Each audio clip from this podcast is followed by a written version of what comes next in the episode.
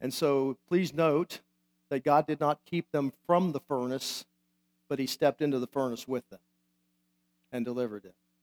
And so it's not that God always keeps you out of the furnace, God doesn't always keep you out of the valley, but He always has promised to be with you in the furnace, in the valley, as He takes that journey with you. And so, really, that ties in with what we want to talk about today.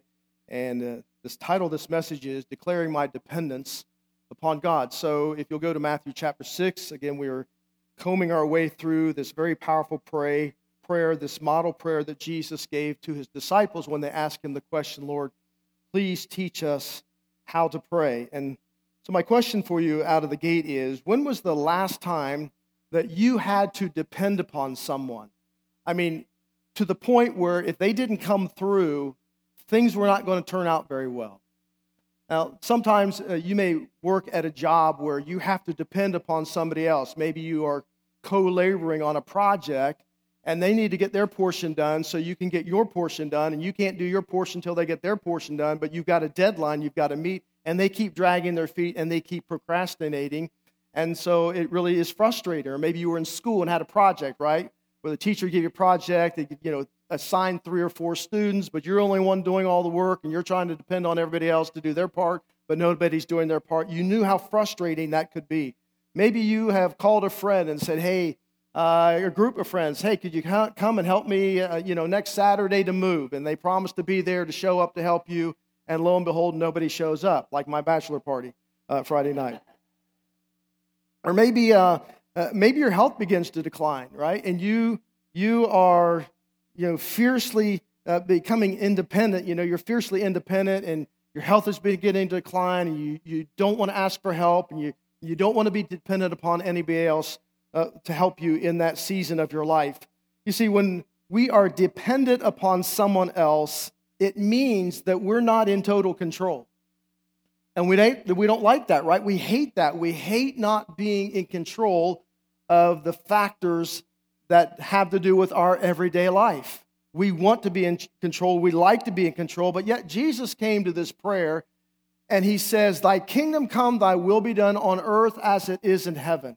And it is a prayer of surrender. And we looked at this a couple of weeks ago uh, at this prayer, in that what he is saying, in essence, look, you've got to learn to let go of control. If, if you're going to surrender, totally surrender your life over to the Lord, you've got to learn how to let go of control, learn to be content where you are. You've got to learn how to lay down your plans and leave the future to God. Jesus modeled this before his own disciples when he prayed in the Garden of Gethsemane.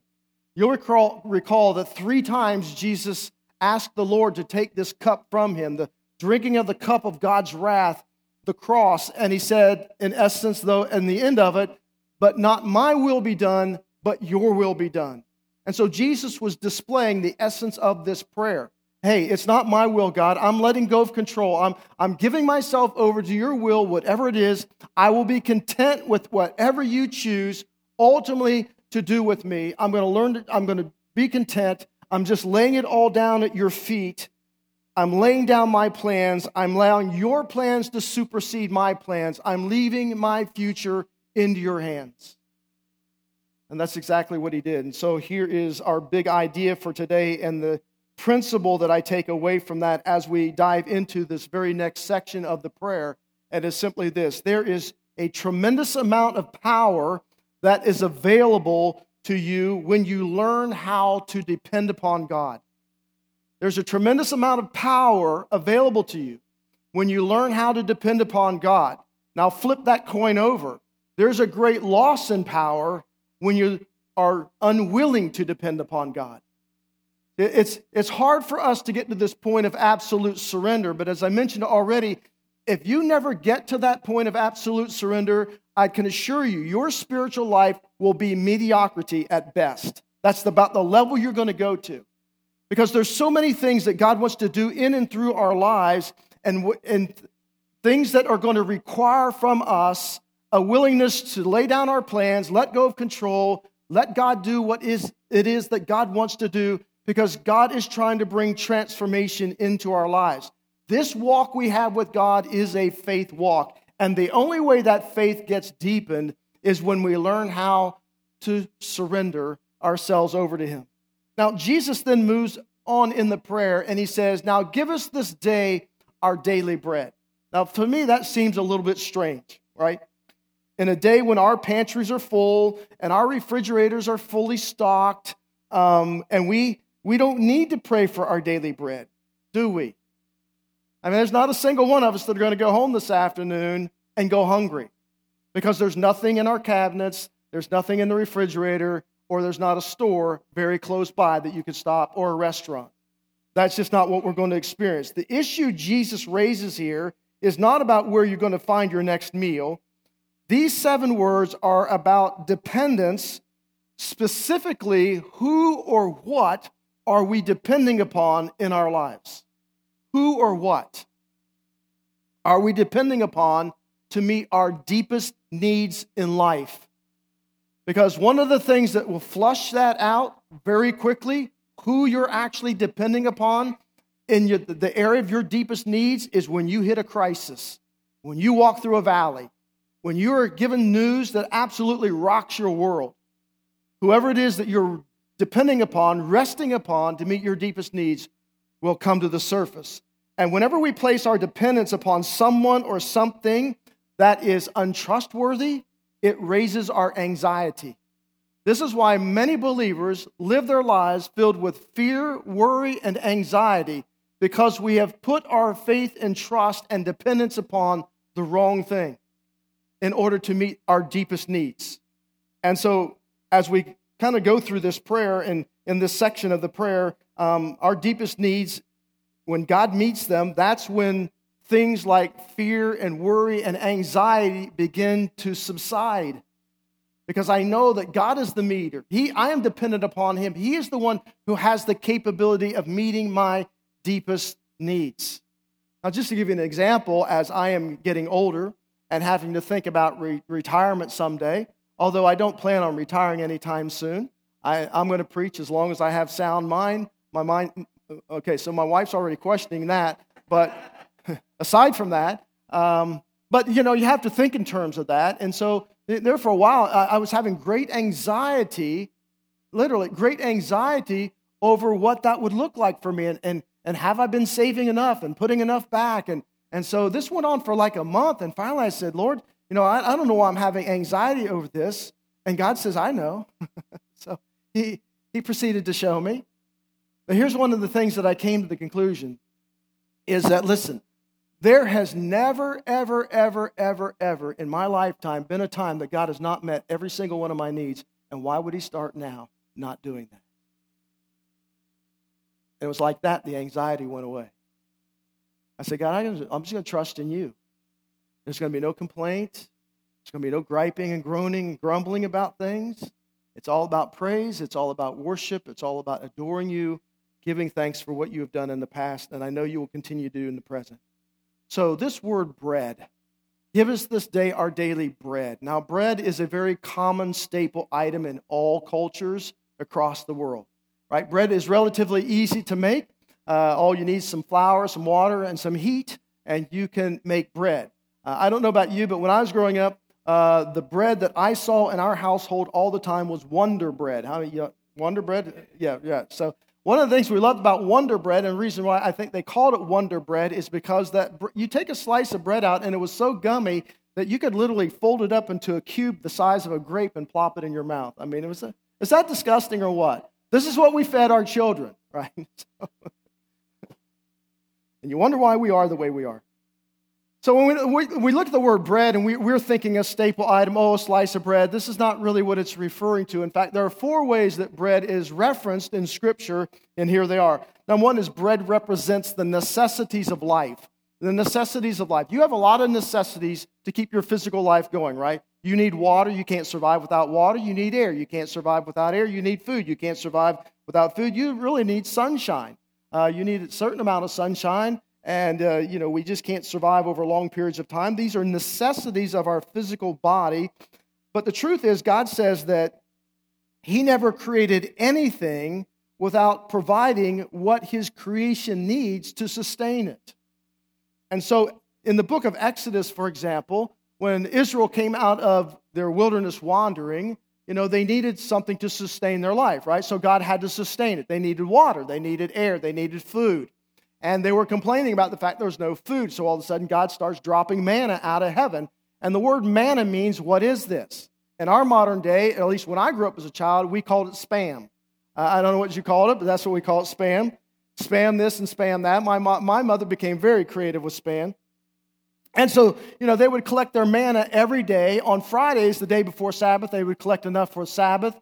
Uh, they weren't allowed to collect it on the day of Sabbath. And so, three times a day, they're eating manna. So, you can imagine if you're a Jewish child, you come in, hey, mama, what's for breakfast? Well, mama, manna omelets. That's what's for breakfast. And what's for lunch? Well, we're having uh, manna stew. What's for, what's for dinner? Well, we're having manicotti. So, uh, yeah, so this is kind of the staple item of their life and it was a part of God sustaining them physically. It was a part of the necessity of life.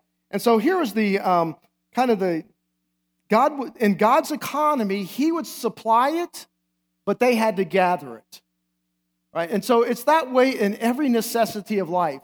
God is willing to supply it, but you have to gather it. For example, uh, if you want to eat in our day and time, you probably have to work, right? So you got to earn a paycheck. You go to work, uh, God supplied you with the health and the, the, the ability to do that. You go to work, you, you work your job, uh, you collect a paycheck, you go out to the grocery store, and you spend it all at the grocery store.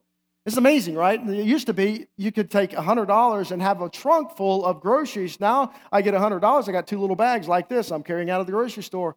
Needless to say, Proverbs 14 23 says, Hard work pays off, mere talk puts no bread on the table.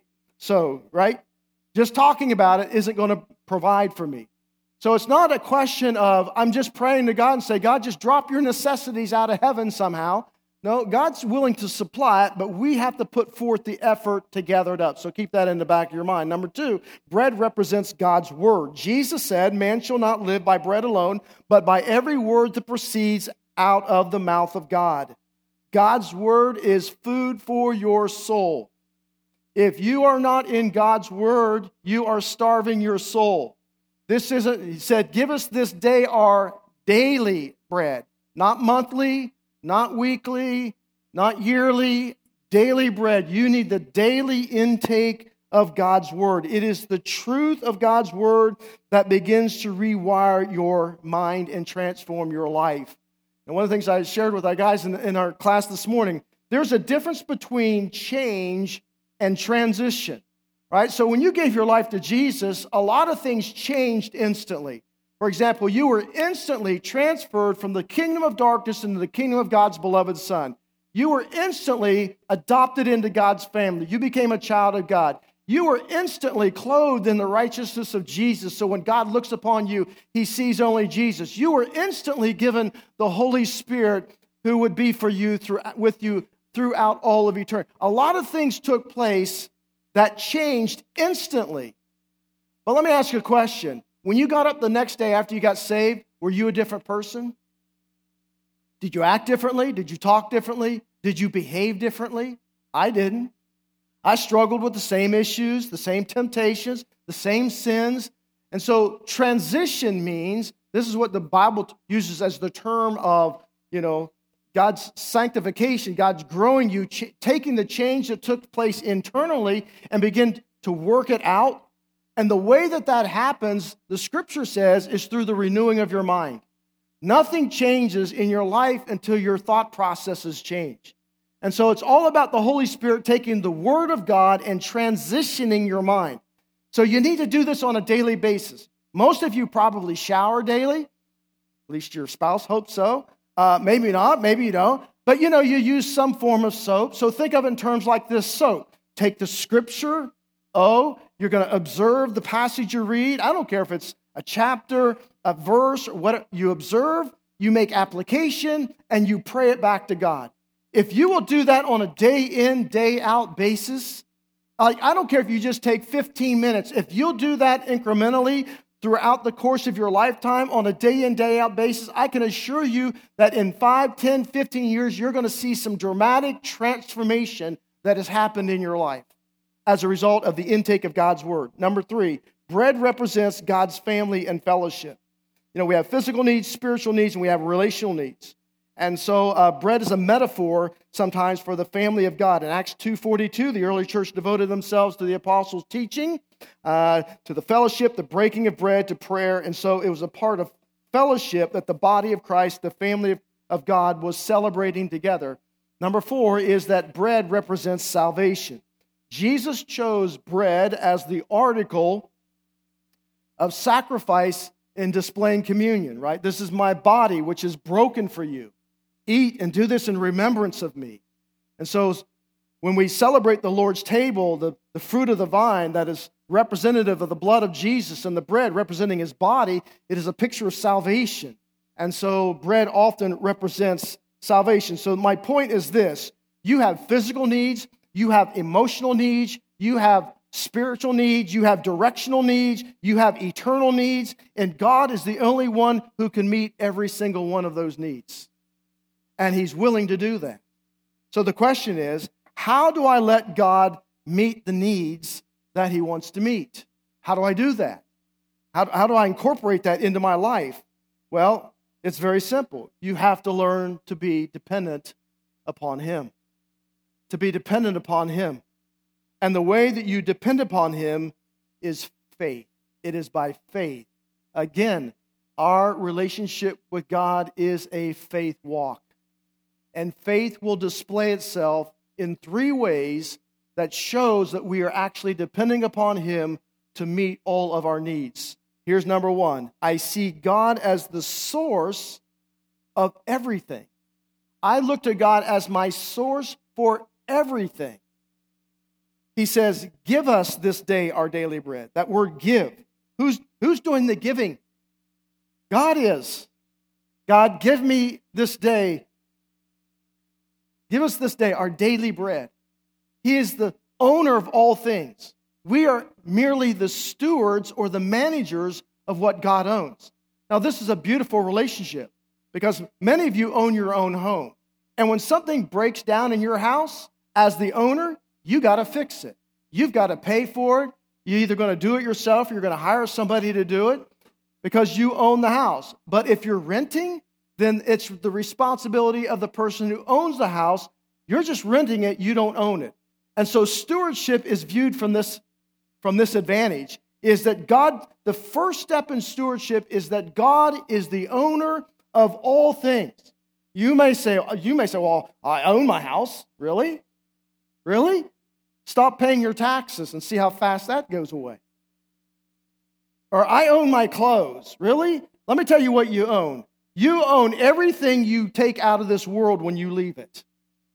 You brought nothing into the world, you, you take nothing with you. God owns it all. He has simply given it to you on loan.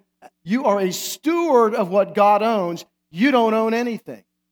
God is the one who created your body, He's the one who pumps your heart, He's the one who puts air in your lungs. And God says, when on that appointed day, when I say to your heart, stop beating, it's going to stop beating. You don't own anything. And when you view it that way, then it's like, God, I'm not responsible for this. You are responsible for meeting my needs. But now that does not mean that it's like carte blanche where I can do whatever I want and live however I want and, uh, you know, just kind of put God on the back burner of my life. And God, you have to meet my needs because after all, you're the owner. Uh, it doesn't work that way. Remember, God supplies, we have to gather. All right, so um, but by and large, the gift is from us. And so, whatever we need, God says, you know what? It's no problem. And so, God wants, He desires to give. I mean, think about this. When God gave Jesus to die in our place, it was His gift of the first fruit. In other words, Jesus was His best that He had to offer. And that's the principle that you find all through the Bible. The principle both Old and New Testament, of the first fruit. So God says to me as a steward, Hey, I've given you money. How are you stewarding your money? Are you giving me back the first fruit? If, you're, if you are, I promise you, I will meet your needs. I will open up the windows of heaven. Seek first my kingdom, I'll supply what you need to eat and drink and live. Jesus says you don't have to worry about those things. Your Father will take care of it. But if I don't, that's a different story. God may, out of His grace, but He's not obligated. What about the time God has given me? What about the gifts that God has given me? God has given me all of those things as He has with you to steward what God has granted us so that He can in turn continue to bless us so that we steward and, and it just keeps, it keeps rolling. Here's another implication is there is nothing I need that God cannot supply. There's not a thing I need that God cannot supply.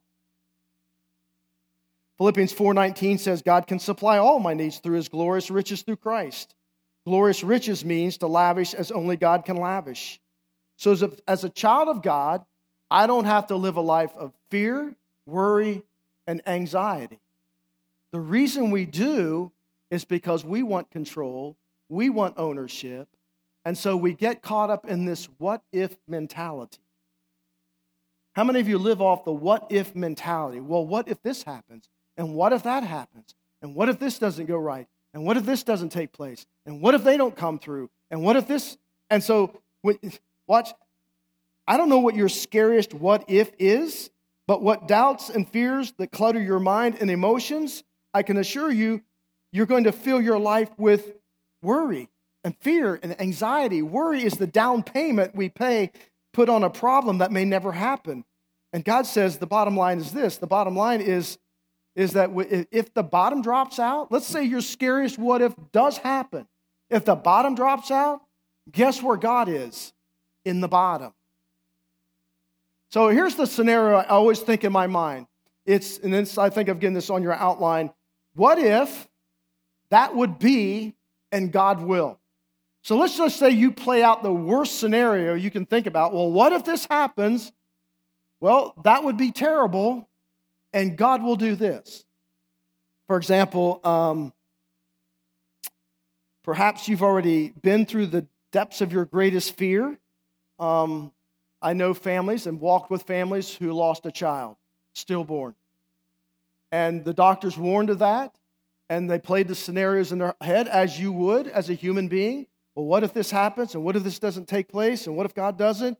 And so the baby is born and it is, it is alive for a few hours and it dies. Well, that would be what? That would be terrible. That's going to be a sincere loss. That's going to create so much pain in our hearts. That, that's going to be with us for the rest of our lives. So you can play out the scenario, but God will what? God will supply our needs.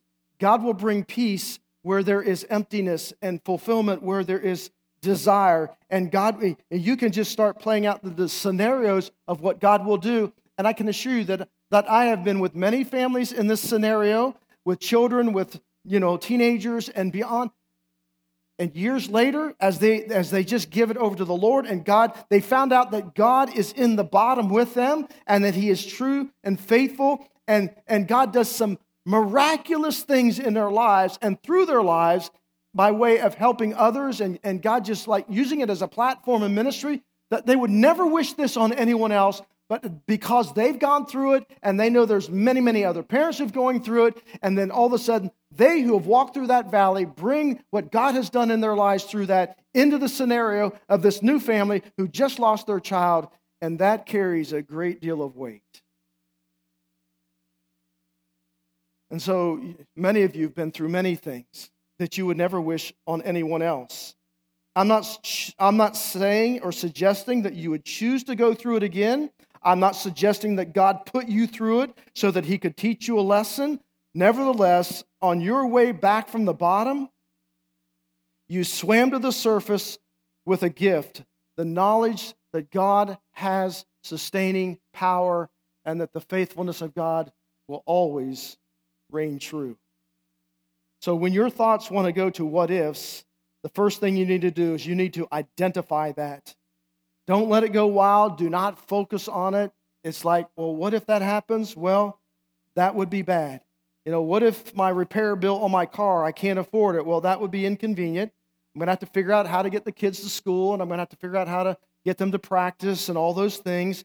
But I believe that God will help me figure something out. He always has. It might be inconvenient, but it's not impossible. All right, so here's number two.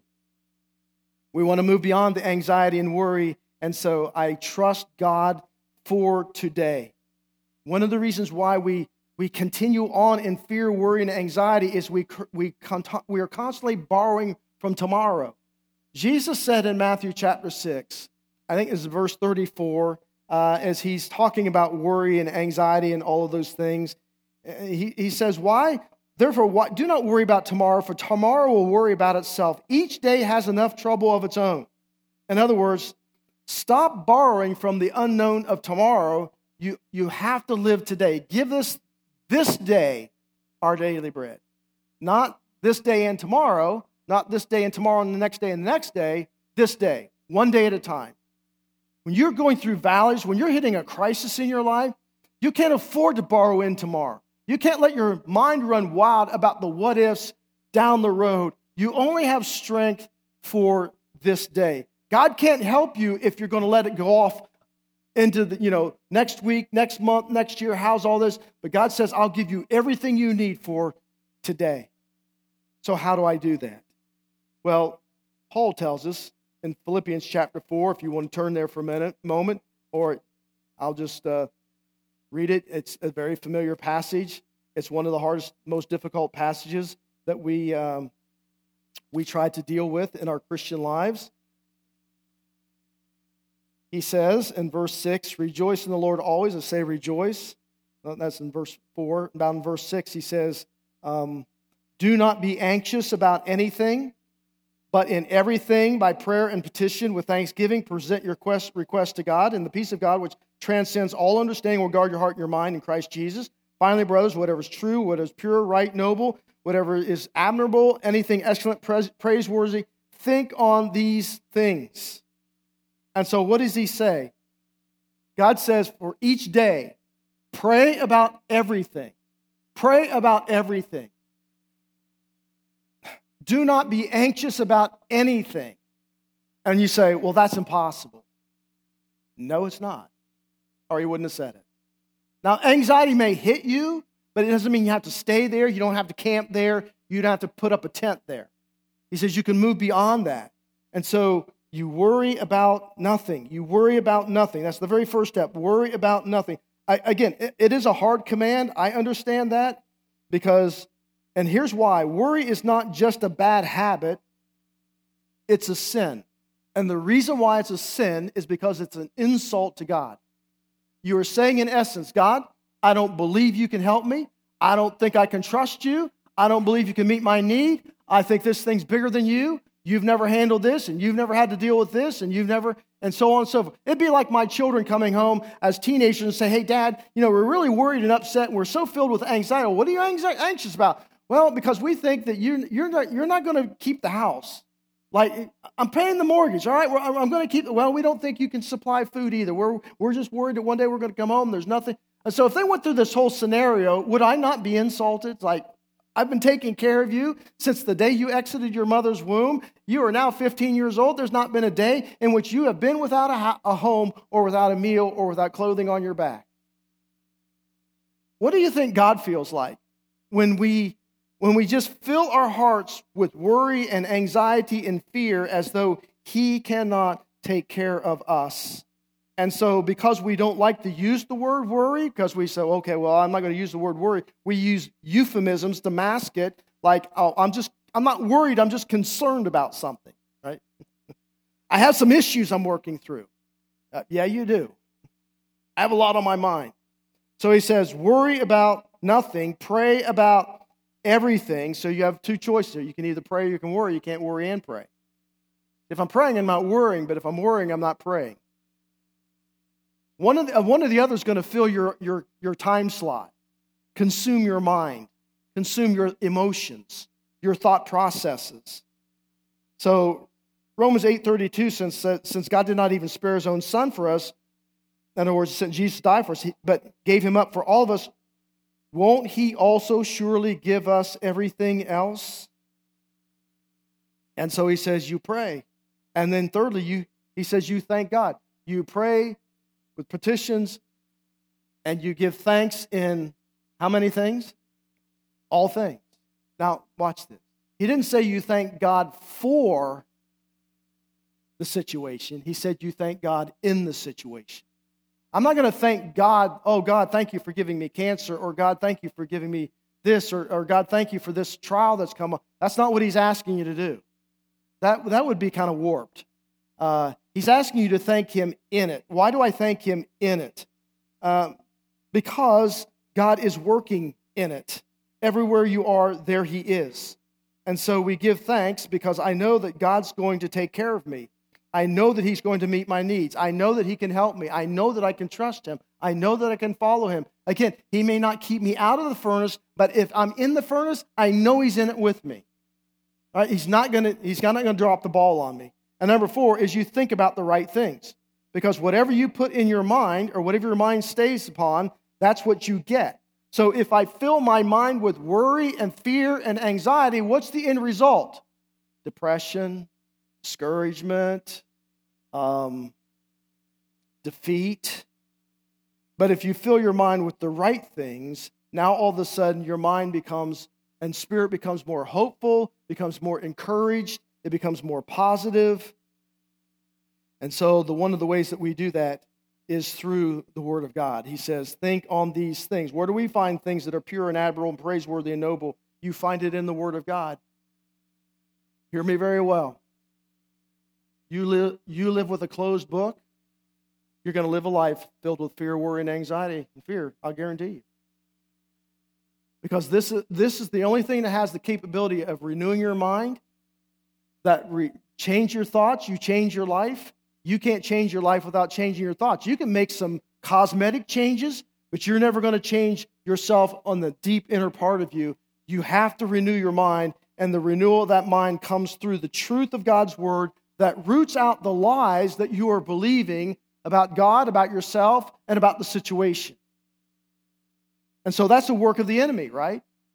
See, Satan is the one who comes along and says, Well, you know, you can't trust God. You know, you asked for him something over here and he didn't come through, and you asked for this over here and it didn't work out. And, and so then he just starts piling in the scenarios of what, this, what if this doesn't work? And what if he doesn't do this? And what if this happens? And how are you going to combat that?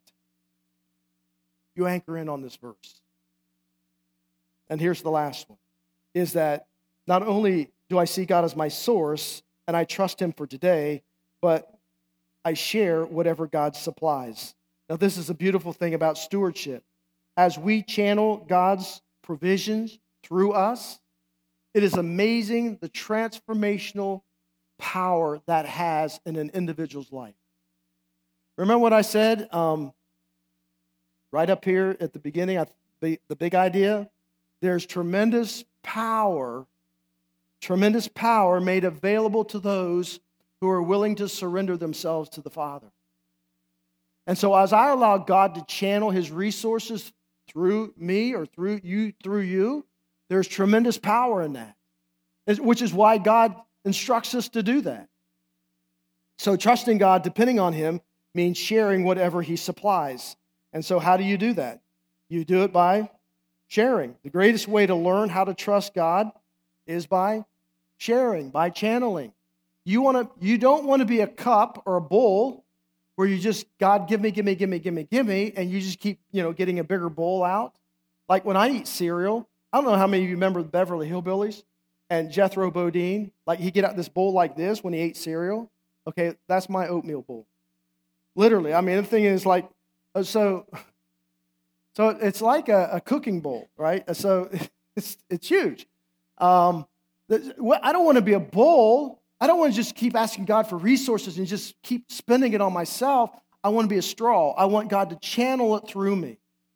And so, those of you who allow God to channel his resources through you, you understand this principle and you know that this is one of the ways that God walks us through trials and walks us through a crisis, and the way that God builds our faith and our trust in Him, whether it be in the area of our finances or whatever else. But certainly, finances is one of the big areas in which God, um, you know, teaches us and stretches our faith and causes us to walk with Him in deeper ways. So here's uh, here's kind of what the two principles that I've learned. When God gives whatever God gives me, He wants to give through me.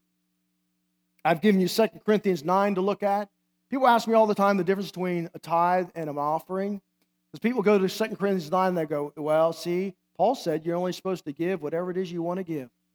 Well, you need to understand that the offering he was collecting there was for the poor in Jerusalem. He wasn't collecting their tithes, he was collecting an offering. An offering is anything above a tithe, it's not the tithe. So, and when you let God channel things through you, so what does God teach you through finances? Is it I can trust God, I can trust God, I can I can't tell you how many times, especially when we were in college and school, how many times if I were to give my tithe on that Sunday, I had not enough money to pay my bills or maybe even buy groceries for that week. But God was always faithful to us when we were faithful to Him. It's amazing. God did it through all different ways and means. It wasn't, I, I never went out into my mailbox, opened it up, and had a letter from God said, Hey, Greg, here's, here's some money for you. But God always used people to supply the needs as God stretched our faith and grew our faith. Number two is when I get others, when, when I um, meet others' needs, God takes care of mine. Again, this is another principle of first fruits. It's another principle of the scripture how when you meet the needs of others, that God often loops that right back around to you. So when I say that God meets our needs, I'm not saying that God's necessarily going to meet your need, whatever it might be, because you opened up the Bible that day and the Holy Spirit lifted up a verse off the path and said, you know, here's your need met. No, because my need might be a physical need. Right? So how's God going to meet that? Oftentimes through other people. This is why you don't want to be independent. You know people I know, because they're so prideful, they say, I will never ask anybody for help. Why would you do that? You're robbing the body of Christ of the ability to bless you God's blessing them as they're blessing you. And they want to do that and they desire to do that, but you're robbing them of that because you're not letting them meet that need. And so God would say, put the pride aside, surrender yourself to me. I will meet all of your needs physical needs, emotional, spiritual. Okay, what if I have an emotional need? Like I'm distraught, I'm just like down, and I'm discouraged, and I'm getting depressed, and you know, I'm, I'm thinking the wrong thoughts. I know that, I understand that, but I'm not stopped. So it might be that God wants to meet a need in your life because He's going to take you to a person, a trusted friend, a counselor, whoever it might be, that will sit down with you and help you work through that process of getting your mind right and your emotions. So do not discount when God wants to meet needs. He's not necessarily going to drop somebody off on your doorstep, but God will bring people across your pathway that will always help you in the midst of your struggle. This is the God to whom we pray and we ask for things and things we need. And God says, I got that. Now, notice what Jesus did not say. He did not say that God was going to supply all of our wants. You know there is a difference, right? I want a lot of things. But I don't necessarily need it, but I want it. But we have a Heavenly Father who gives us exactly what we need so that when I hit a crisis, I find and discover I'm not trusting in my job. I'm not trusting in my income. I'm not trusting in a lot of things. I don't want them to be idols. I'm trusting in my Heavenly Father to supply what it is I need. And I can assure you, I don't know about you, but in my life, God has never failed to meet our needs as a family. Ever. Let's bow our heads together.